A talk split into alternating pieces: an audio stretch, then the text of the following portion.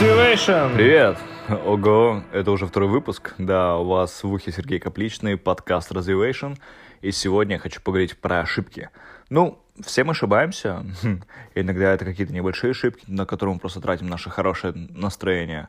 А с другой стороны, это могут быть какие-то серьезные такие удары под дых от судьбы, на переживания от которых мы можем тратить немало времени, нервов и сил.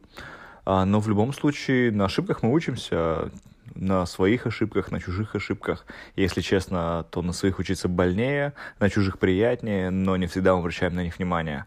В общем, ошибки — это такая непосредственная часть нашей жизни. И когда я прописывал сценарий этого выпуска, я пытался вспомнить какую-нибудь такую забавную ошибку, которая в свое время застала меня врасплох, и из-за которой я немножечко переживал. На самом деле, не немножко, я даже сильно тогда переживал.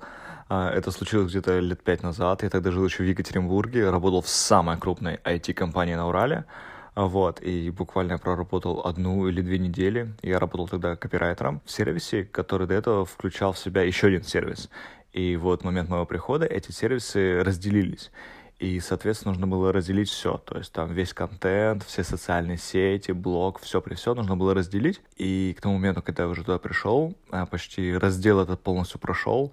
Но осталась социальная сеть Twitter. Почему-то никто, несколько дней эта задача валялась, за нее никто не брался. Я решил проявить инициативу как новый сотрудник.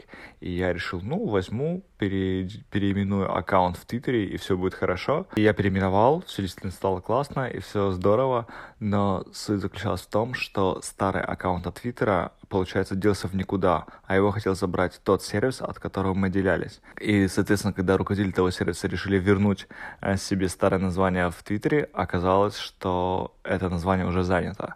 То есть какие-то чуваки просто успели зарегистрировать то название, которого у Твиттера было.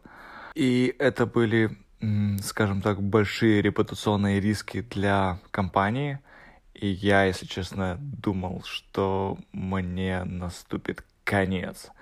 То есть это было действительно сложно, потому что я понимал, что это большая ошибка, которая стоит немало денег, из-за которой меня точно никто не похвалит. Но вышло так, что ребята вошли в положение, поняли, что я новичок, поняли, что, shit happens, ничего в этом страшного нет. И мне никто никогда не припоминал этот случай. Но я сейчас его вспомнил эти переживания и думаю, это было действительно стрёмно. Но на самом деле сейчас думаю, было и было, ничего в этом страшного нет. И действительно, у ошибок есть такое занятное свойство, что как только они происходят, мы начинаем переживать, смущаться и думать, что весь мир разрушен и все сломалось, мы случайно все сломали и назад дороги нет. Но, тем не менее, как правило, каких-то ошибок, которые невозможно исправить, их просто не существует. То есть очень редко в жизни можно ошибиться так, что потом все, это уже навсегда. И когда я снова, опять-таки возвращаюсь, продумал сценарий этого подкаста, я подумал, а есть же, вероятно, люди, профессии, занятия, ошибки которых действительно сложно исправить. И тут мне в голову пришла отличная мысль, и я связался с моей подругой-татуировщицей Анастасией Есаулковой и решил спросить о ее опыте работы с ошибками в ее профессиональной теме. Настя, привет! Я тут делаю выпуск про ошибки, поэтому хочу спросить тебя, расскажи, пожалуйста, приходилось ли тебе попадать в ситуации, когда человек хотел получить один результат, а ты сделала не совсем то, о чем он просил, или что-то пошло не так, или что-то не вышло? Да, конечно, слушай, я думаю, что с татуировкой, в принципе, часто такие ситуации возникают, особенно когда человек не совсем понимает, чего он хочет, и, например, может в процессе менять эскиз. Допустим, мы договорились на определенную картинку, и когда я уже начинаю ее делать, ему что-то не нравится. И мы подстраиваемся, перестраиваемся так, чтобы его все-таки это удовлетворило. А бывало так, что что-то пошло не так, что ошиблась именно ты? По поводу моих собственных ошибок тоже, конечно, такое было. Я вообще в татуировку пришла с проектом, в котором совершенно не умела делать тату, мне нужно было это сделать. Это было на Уральской биеннале. Там проект не подразумевал эстетической какой-то привязанности, то есть было понятно, что это делают не профессионалы. И Мне, правда, не очень нравилось то, что выходит, потому что, я впервые держала в руках машинку, и получалось все не так гладко, как надо было.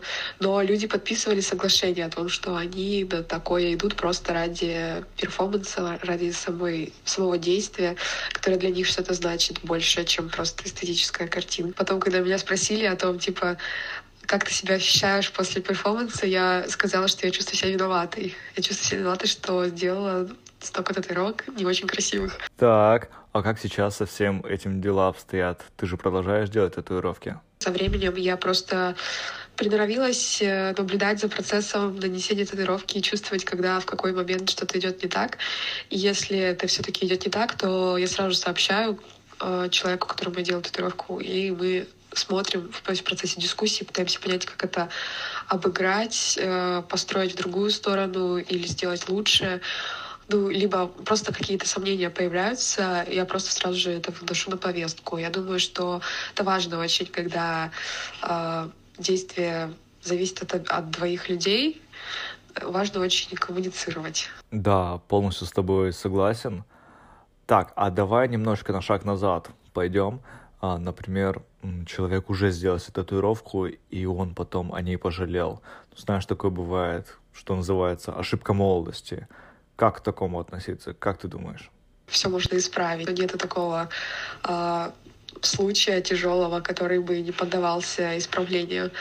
Во-первых, легко перекрывать. Во-вторых, если совсем хочется удалить, то есть лазер, который делает это без шрамов. И опять-таки, мне, например, интересно смотреть, как взрослые мужчины, набившие себе татуировки ручками в лихой армии какой-нибудь в 90-х, до сих пор ходят с этими татуировками. Вот, например, отец такой, и он не перекрывает, она уже расплылась, она очень себя плохо чувствует, потому что она была сделана совершенно не в подходящих условиях, не подходящими инструментами. Но он ее все равно хранит как воспоминание о какой-то лихой молодости, о том, как это было весело и круто. И это классно. Кто-то корректирует, делает их более живыми и, обновленными. Но кто-то вообще удаляет. Я думаю, что тут зависит от самого воспоминания. Если это воспоминание приятное, которое хочет сохранить, то, наверное, лучше ее подкорректировать. Или если это неприятное воспоминание, от которого хочется избавиться, то лучше ее удалить или перекрыть чем-то новым. Окей. Спасибо. И сейчас я задам тебе такой немножко странный вопрос, но очень интересно твое мнение, как, в принципе, ты относишься к ошибкам? Я вообще придерживаюсь такой точки зрения, что не бывает ошибок в мире. Все действия, они направлены на развитие, на дальнейшее. Если кажется, что ты совершил ошибку, на самом деле нет. И я думаю, что тут важно в любой ситуации посмотреть на нее с разных сторон и попытаться расширить границы своего восприятия, не циклиться на чувстве вины, а пытаться понять, зачем это было сделано и что нужно из этого понять, какой урок нужно из этого получить. Настя, спасибо. Да, я полностью с тобой согласен, что нужно подумать.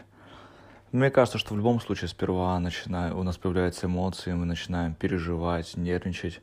А потом, да, мне тоже кажется, что нужно взять какую-то паузу, подумать, извлечь урок и понять, как же двигаться дальше и, собственно, начать двигаться дальше. На самом деле, чтобы сделать эту историю более полной, я планировал связаться с коллегами с той работы, о которой упоминал в начале, когда я потерял доступ к аккаунту Твиттеру соседнего проекта. И да, я связался со своими коллегами, и обе из них сказали, что чувак, нет, я не помню, чтобы что такое было. И тут для меня такое тоже озарение снизошло, потому что я прекрасно помню, как я представлял, как я считал, что все показывают на меня пальцами, говорят, этот чувак действительно ошибся, мы столько всего потеряли. Но на самом деле все не так, и это наталкивает на мысль, что порой мы сами придумываем себе какие-то проблемы и думаем, что мы совершили какую-то непростительную ошибку, а на самом деле все немножечко не так, но думаю, что это тема для какого-нибудь другого разговора. На этом все. Я еще хотел сказать большое спасибо моему первому патрону, Дружище, твой донат пойдет в правильное русло и уже стал первым кирпичиком в построении моей уверенности в подкастинге. Большое спасибо. Ну а всем остальным вы также можете поддержать меня на Патреоне, ссылка будет в описании. Ну и пожалуйста, если вам понравился этот выпуск, оставьте свой отзыв в том приложении, в котором вы слушаете этот подкаст. Большое вам за это спасибо и до встречи.